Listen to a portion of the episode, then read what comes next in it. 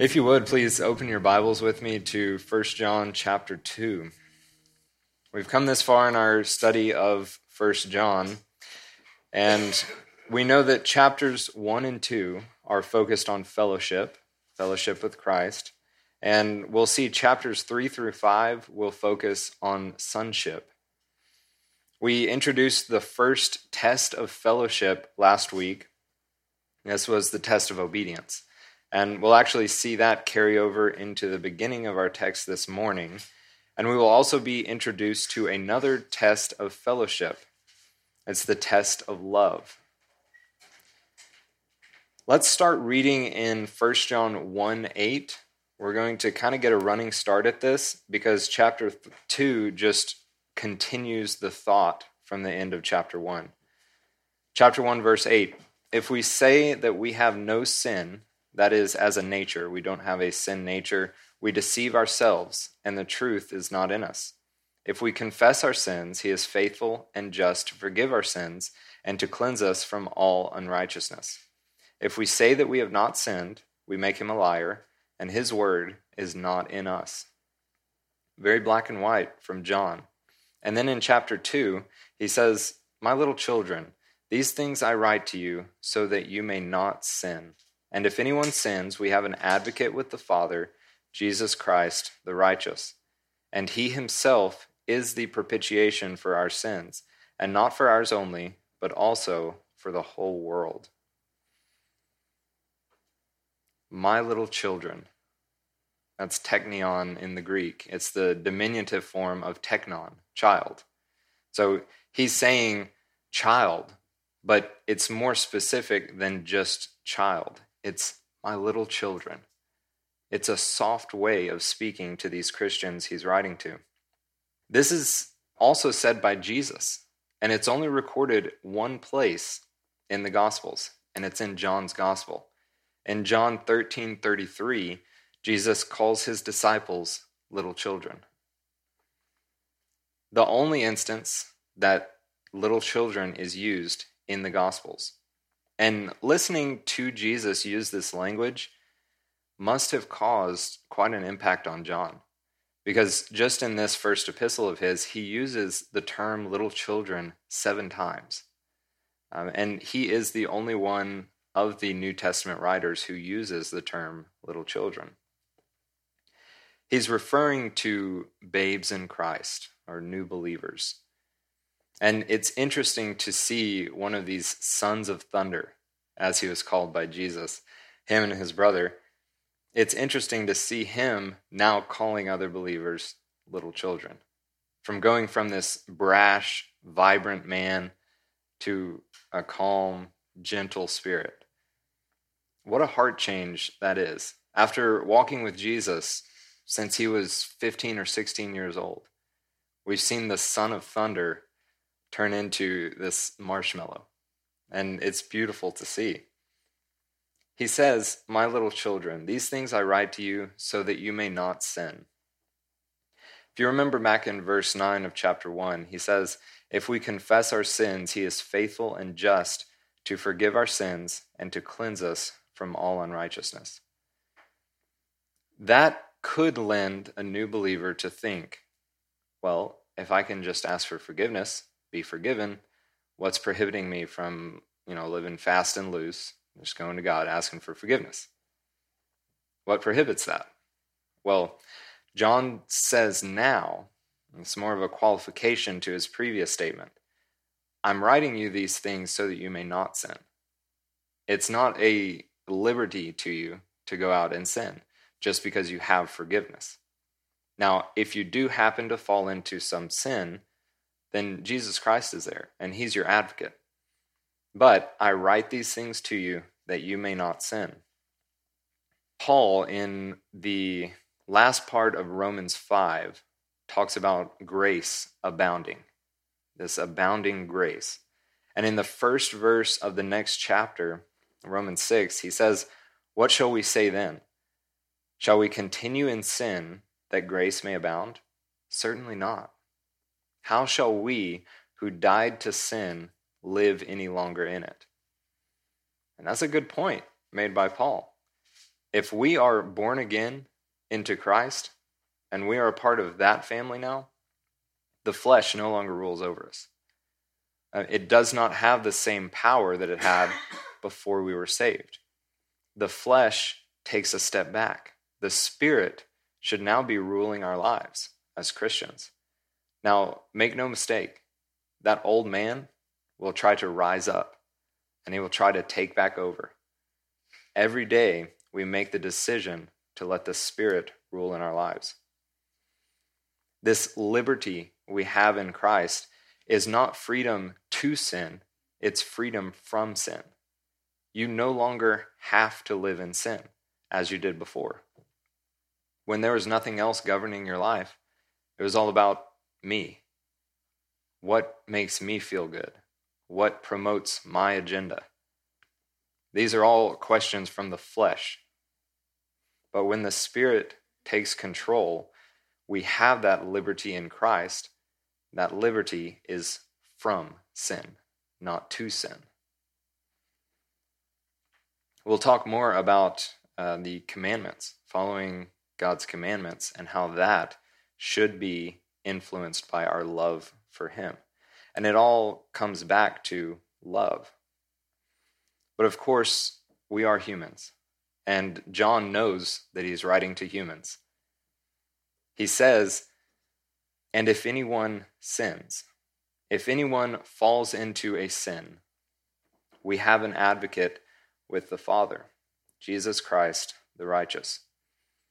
You may notice that the word advocate in the Greek is parakletos. It's the same word that's translated comforter when talking about the Holy Spirit. So it can mean both comforter and advocate. We have a comforter in the Holy Spirit who comes to dwell in us.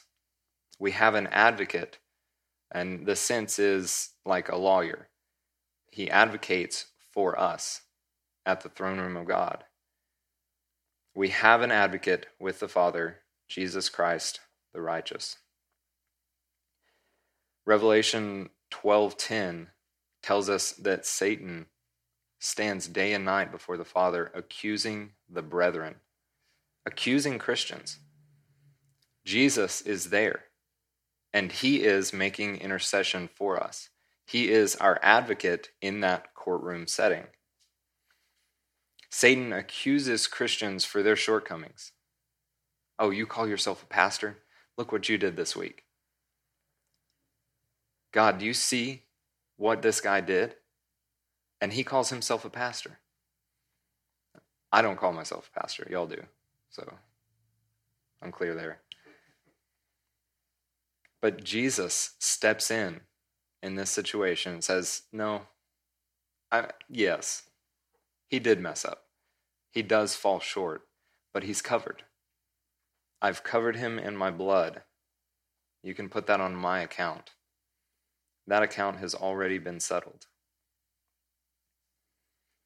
And he himself is the propitiation for our sins, and not for ours only, but also for the whole world.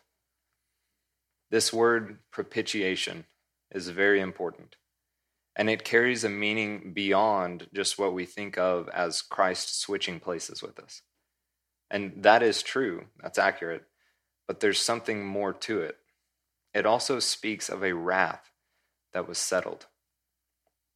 On the cross, every sin that humanity would ever commit, had ever committed, and would ever commit was laid on Jesus' shoulders.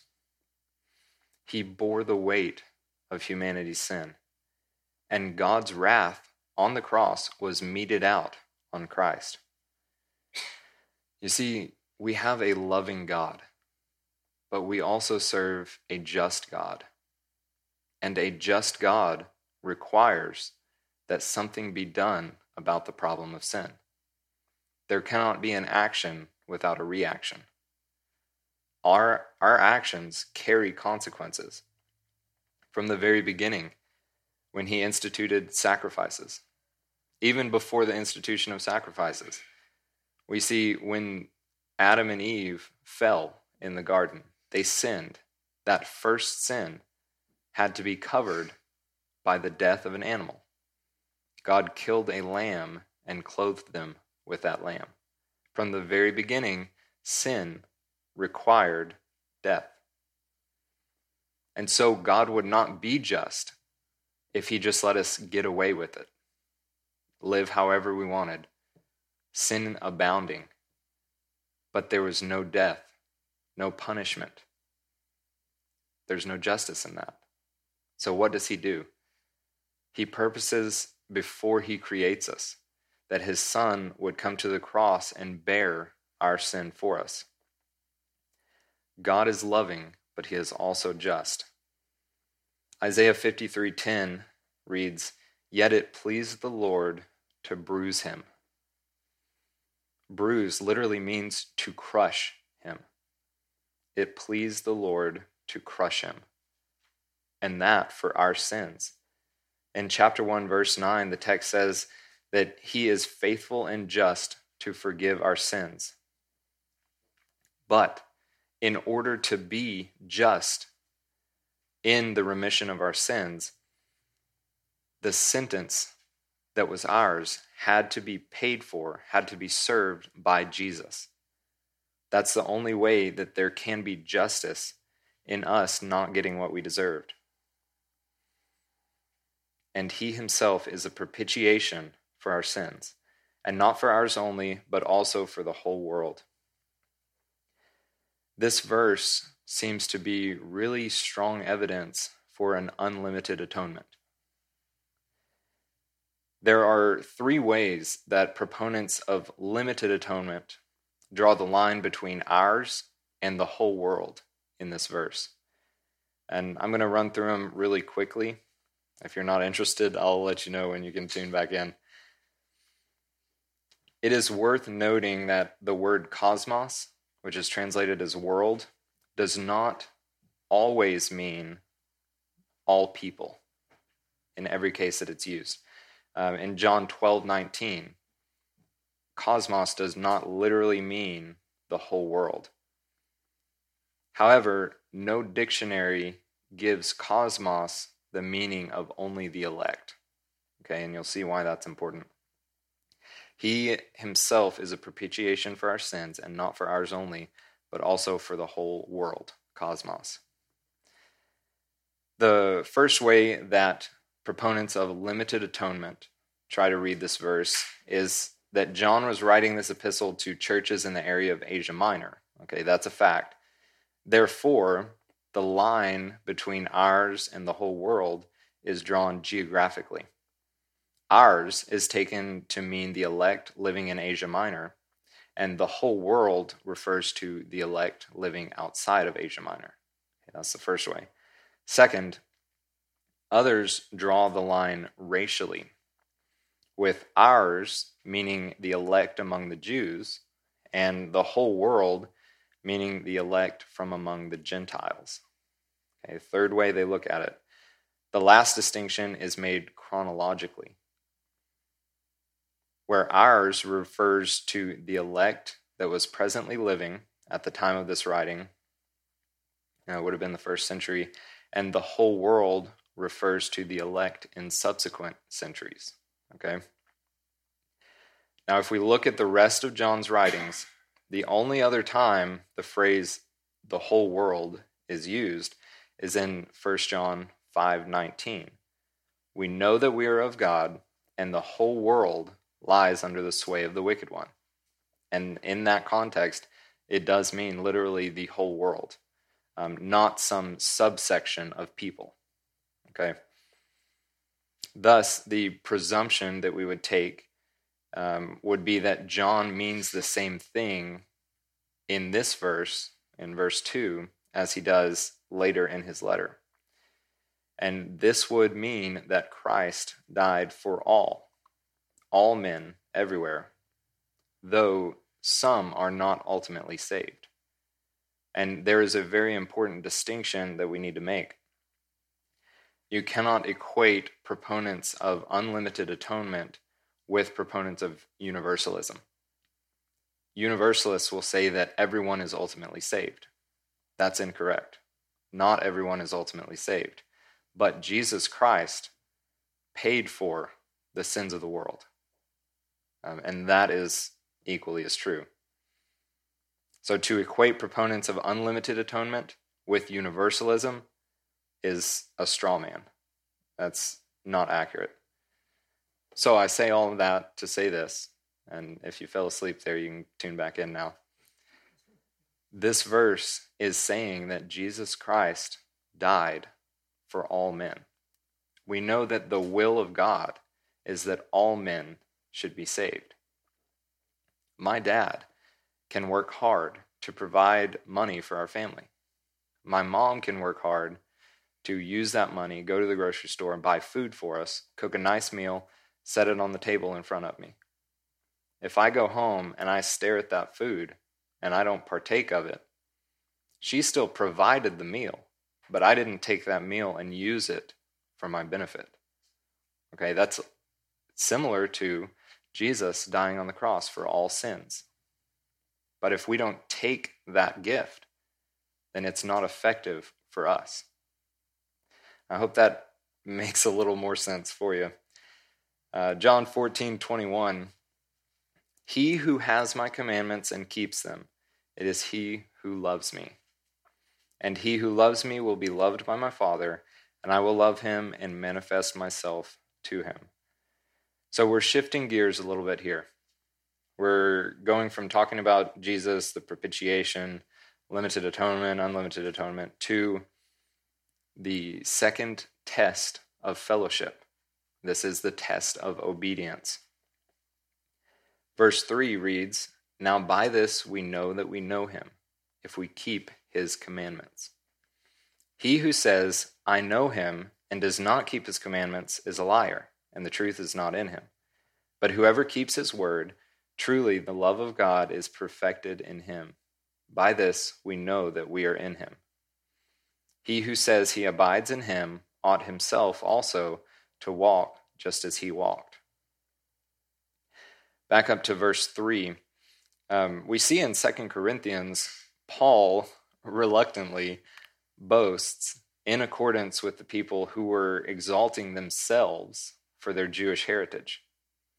Uh, there were these Jews who were boasting and apparently got to Paul. And so he was like, well, I'll show them. but he did it reluctantly. Uh, he says, Are they Hebrews? So am I. Are they Israelites? So am I. Are they the seed of Abraham? So am I. That's in 2 Corinthians 11. The Jewish people were boasting about their heritage, and they were boasting about having the law of God. They thought that they were very special, and they were special because they had the law.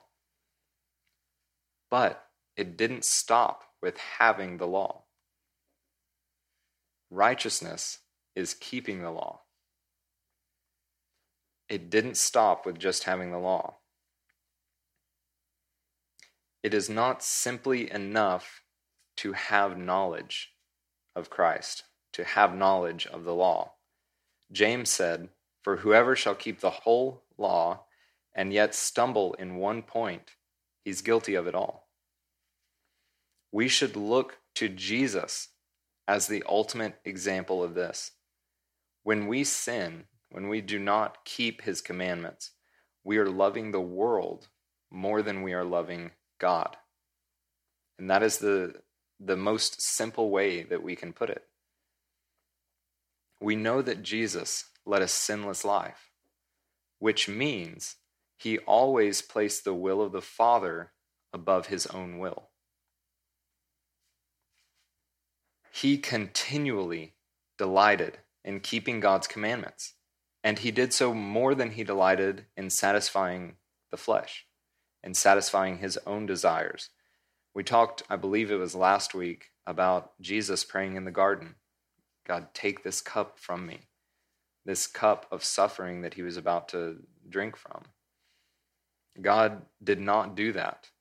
Jesus did have to follow follow through with the cross. But this satisfying of the flesh and the denial thereof can be seen while Jesus was tempted on the mountain after his baptism. Well, and we'll look at the the mountain temptation scenario a little bit more detailed later when we talk about the lust of flesh, lust of the eyes, and pride of life. Uh, that's a very potent example of that. Uh, but we'll continue to move on here. But whoever keeps his word, truly the love of God is perfected in him. By this we know that we are in him. He who says he abides in him ought also himself to walk just as he walked. So we're talking about obeying, obeying the commandments of God. But we can see these different stages of obedience, even in our kids. You see, some people obey because they have to, they have no choice. Some people obey because they need to. And then finally, you get to a place where you obey because you want to. And these are three distinct stages we can see most kids kind of go through. Some people stop at stop signs because they have to. They see a cop waiting just around the corner to get them if they don't stop. They know that they're going to get a ticket if they don't stop at the stop sign. Therefore, they stop. They obey because they have to. There's no choice in the matter. Some people obey because they need to. Employees obey their boss because they need to. They need that paycheck that comes at the end of the two week period. They need that paycheck to support their family. Therefore, employees obey their bosses.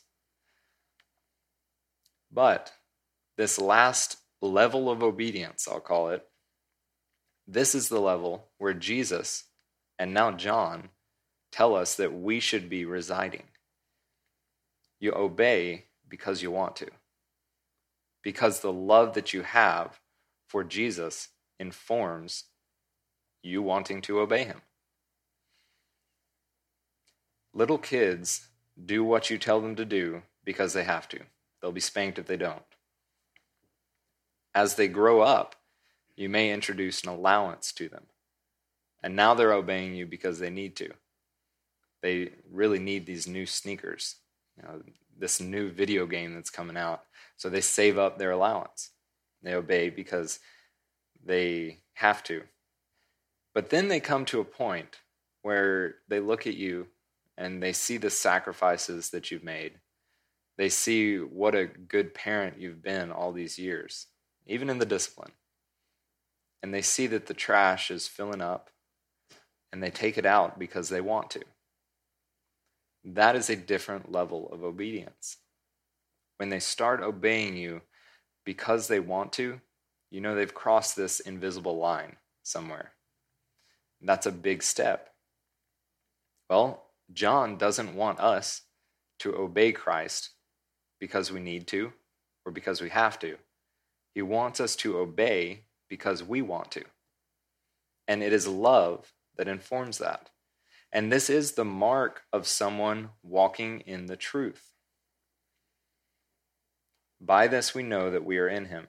He who says he abides in him ought himself also to walk just as he walked. Now, this idea of truth, being with the one who keeps God's commandments, has stuck with John in his old age. In his gospel, chapters chapter 14, verses 15 through 17, Jesus says to his disciples, If you love me, keep my commandments. And I will pray the Father, and he will give you another helper, that he may abide with you forever, the Spirit of truth, whom the world cannot receive. We see there obedience to the commandments and truth being with us uh, intertwined. John 14, 21 reads, He who has my commandments and keeps them, it is he who loves me. And he who loves me will be loved by my Father, and I will love him and manifest myself to him.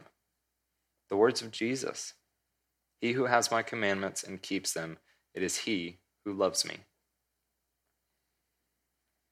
He who says he abides in him ought himself also to walk just as he walked. Again, Jesus' words are still ringing in John's ears. John 13, 15 Jesus tells his disciples in reference to him washing their feet, For I gave you an example that you also should do as I did to you. If you love me, you should follow my example. Verse 7 Brethren, I write no new commandment to you, but an old commandment which you have had from the beginning. The old commandment is the word which you heard from the beginning. Again, a new commandment I write to you, which thing is true in him and in you, because the darkness is passing away, and the true light is already shining. The law and the prophets are complete in love. And that is this old commandment that he's talking about. The old commandment is love. Jesus says in Matthew 22 40, you shall love the Lord your God with all your heart, with all your soul, and with all your mind. This is the first and greatest commandment. And the second is like it you shall love your neighbor as yourself. On these two commandments hang all the law and the prophets.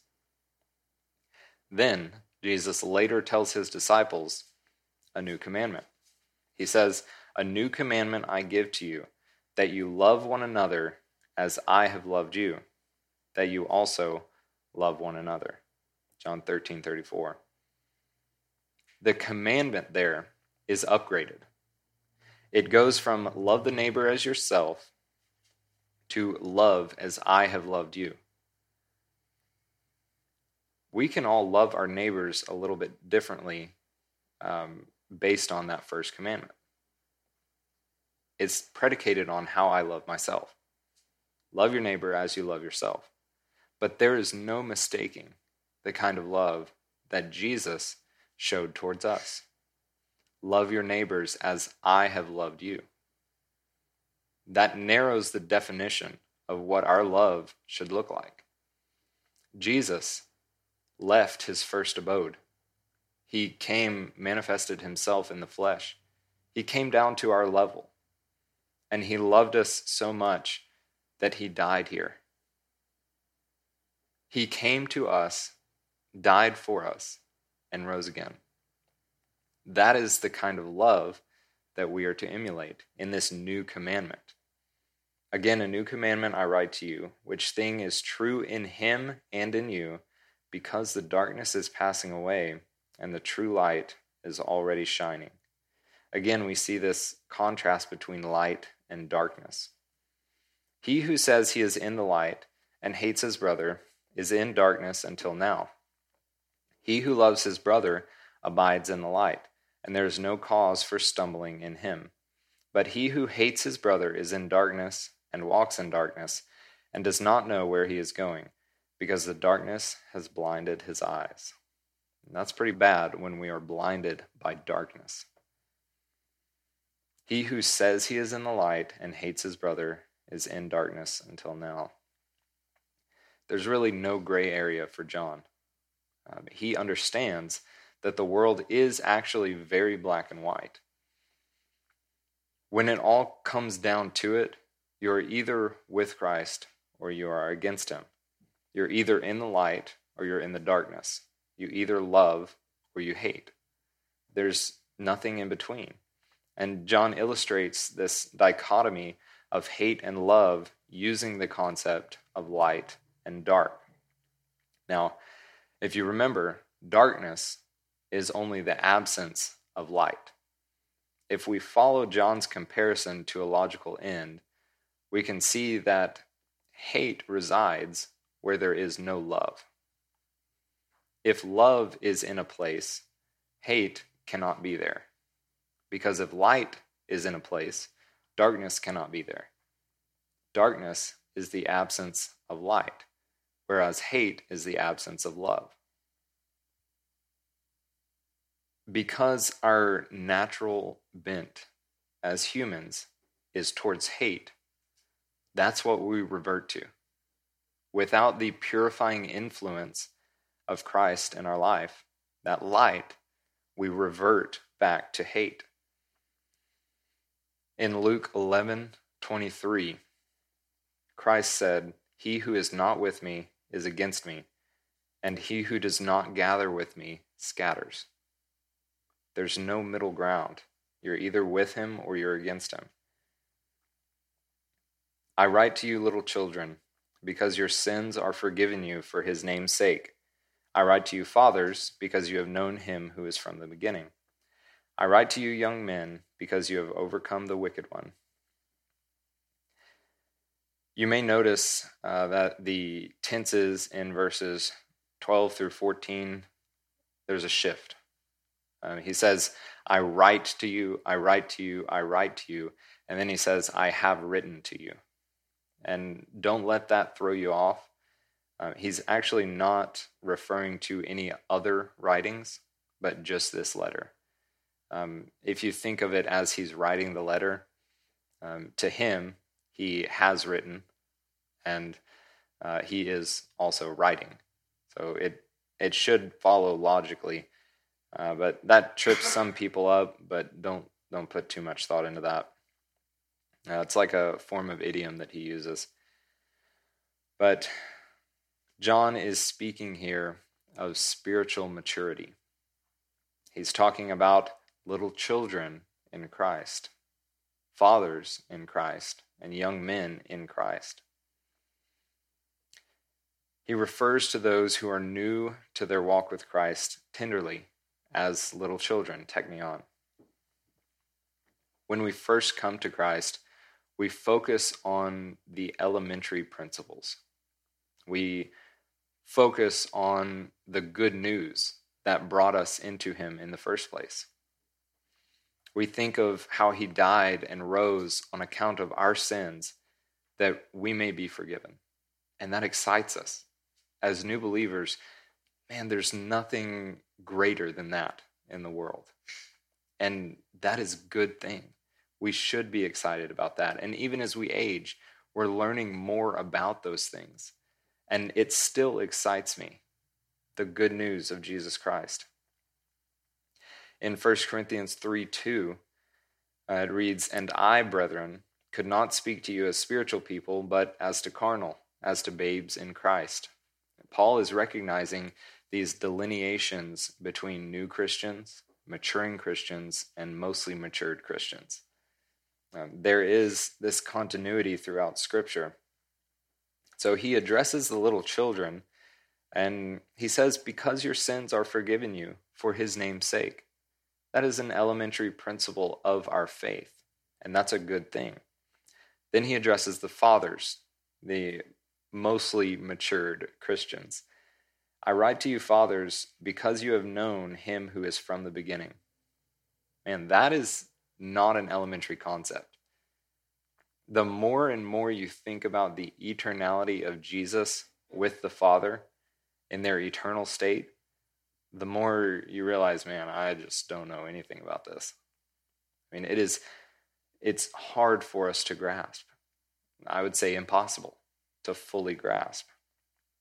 The more mature believers are gathering something different from the text than the young believers.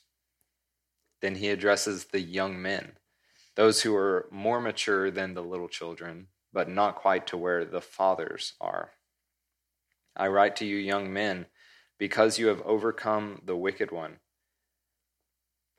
These young men have kind of figured it out. And later, just a couple verses down, a couple sentences down, John tells us how he these young men have overcome the wicked one. We'll keep reading. I write to you little children because you have known the Father. So again, he addresses little children. I have written to you fathers because you have known him who is from the beginning. I have written to you young men now, this is the key here.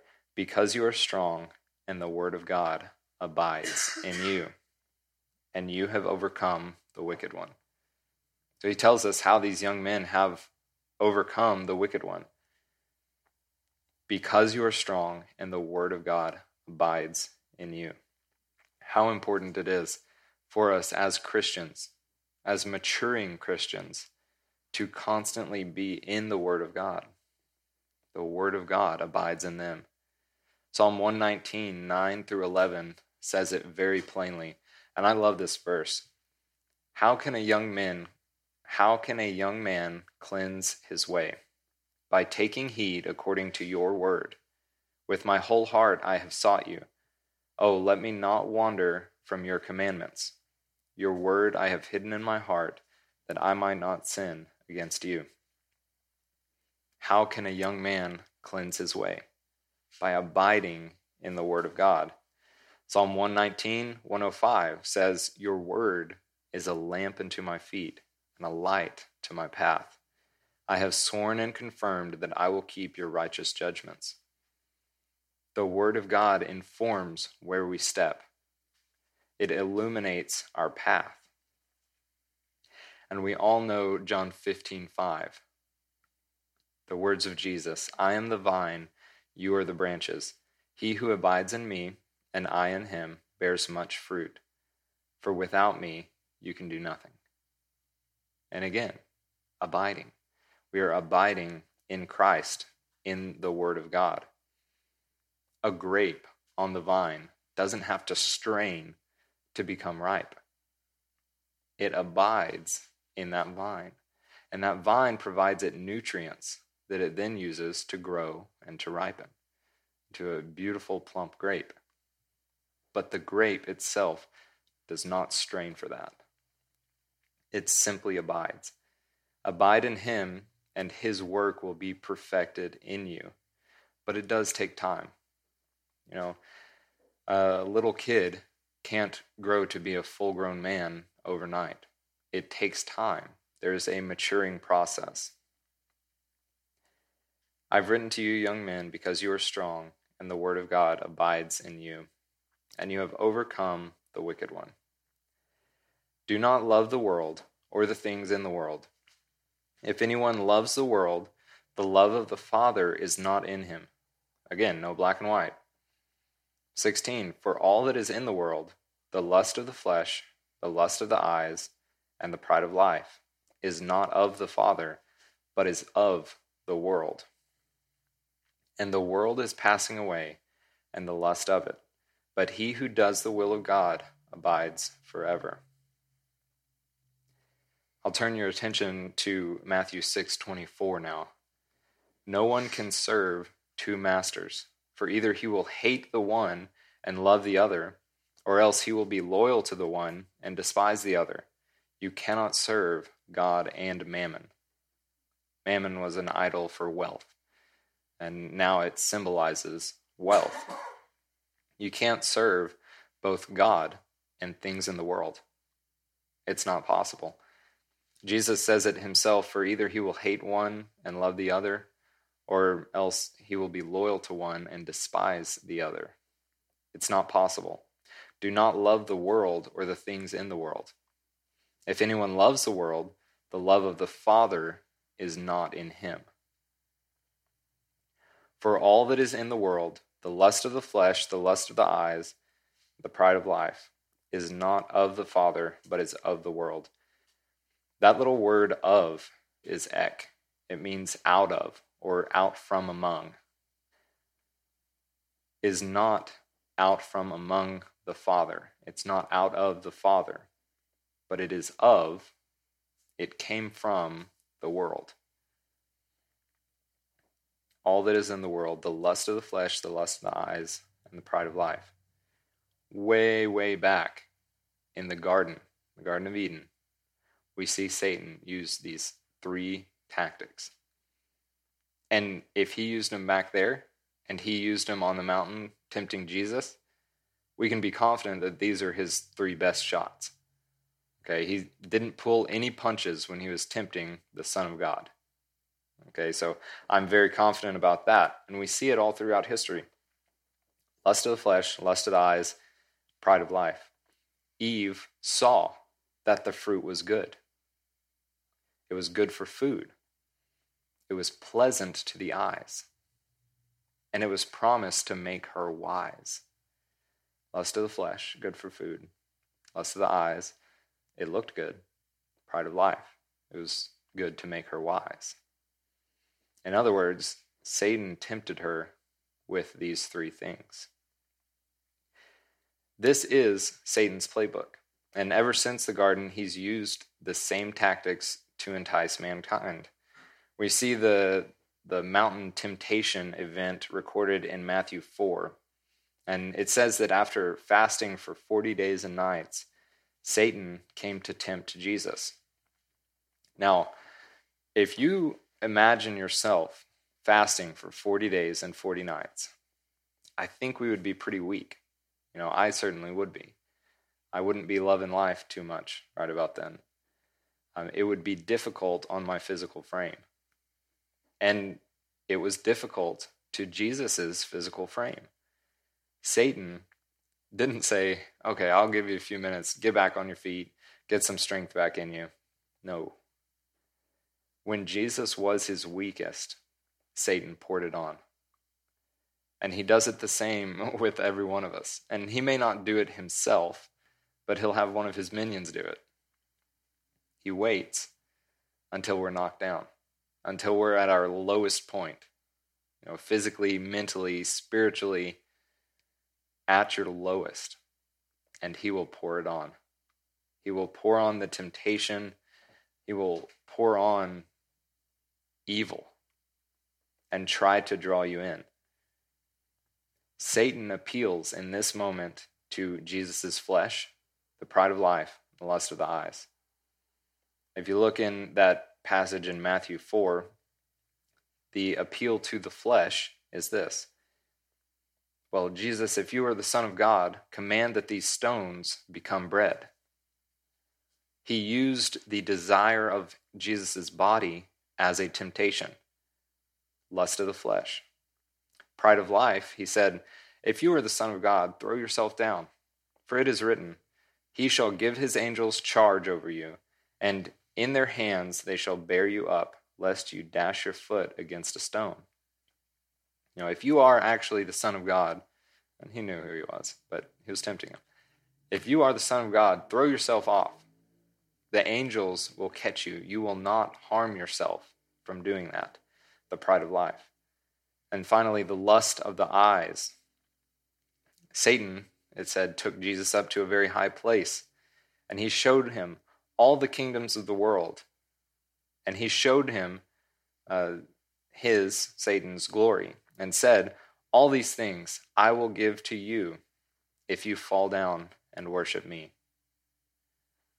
The lust of the eyes, all the kingdoms of the world. Now remember, God gave Adam charge of creation in the garden. When Adam sinned, that effectively turned creation over to Satan. Satan is the prince of the power of the air. He does rule this present darkness that we see all around us. It is Satan's to give. Jesus does not dispute the fact that the world is Satan's right now. I think that Jesus would have disputed it if it wasn't true. He would have said, No, no, no, no, you don't own this. I do. But Jesus knew the dynamics of the situation. Satan, at this point, is in control of the world, it's his to give. And the whole purpose of Jesus coming to earth was to redeem creation, each one of us. Satan was tempting Jesus with an easy way out. He said, If you just bow down and worship me, I'll give it to you now. And you won't have to deal with the suffering that you already know is coming. We know that Jesus in his flesh did not want to bear up under that suffering. He wanted another way, but he put his Father's commandments above his flesh. The Father's will superseded his own will in this moment and throughout his entire life. He was more concerned with doing it how God wanted it done than how he wanted it done. And that's a point that we all have to come to as maturing Christians. You know, your kids obey you sometimes, and they don't understand why they're doing what they're doing. But there comes a point in each one of them that they realize well, this guy, this gal have lived longer than I have. They may actually know a little more than I do. You know, and it's the same way for us. We come to a point as Christians where we can more easily just turn over things to God. God, I don't know what your plan is in this. I don't know what you're working in my life, but I want you to have it because I know that you know better than I do. Your will I am placing above my own. That's a wonderful place to be. Verse 17 And the world is passing away, and the lust of it, but he who does the will of God abides forever. The world is presently in the process of passing away. We see it all around us in the news, um, in our own lives. The world is in the process of presently passing away. It's interesting with modern science that we have actually found what we once thought to be constants in the universe are actually changing. The world is spinning on its axis slower now than it was before. The speed of light has slowed down throughout history. The world is literally wrapping up. We see all of these things that point towards the wrapping up of creation. The world is presently in the process of passing away, and the lust of it. So the lust of the world will pass away with the world, and that will be a purifying thing when it happens. But he who does the will of God abides forever. If we do the will of God, the will of God is that every man should be saved. If you're saved, you abide forever and we get to abide with him in glory for eternity. And what a wonderful hope that is for us this morning. That is what we set our eyes upon, not the world that's passing away. Uh, we can't control much in this life.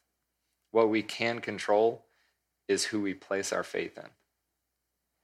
And a misplaced faith is a tragedy. You know, the amount of faith that someone has truly doesn't matter that much. You can have all the faith in the world and place it wrongly, and that will lead to destruction. You can have the tiniest faith in the world, the faith of a mustard seed, and place it in Jesus Christ, work wonders for you. Truly will save your soul. Let's keep that in mind this week. Let's place our faith in Christ and let's live according to His will above our own. Amen. Let's pray as we close.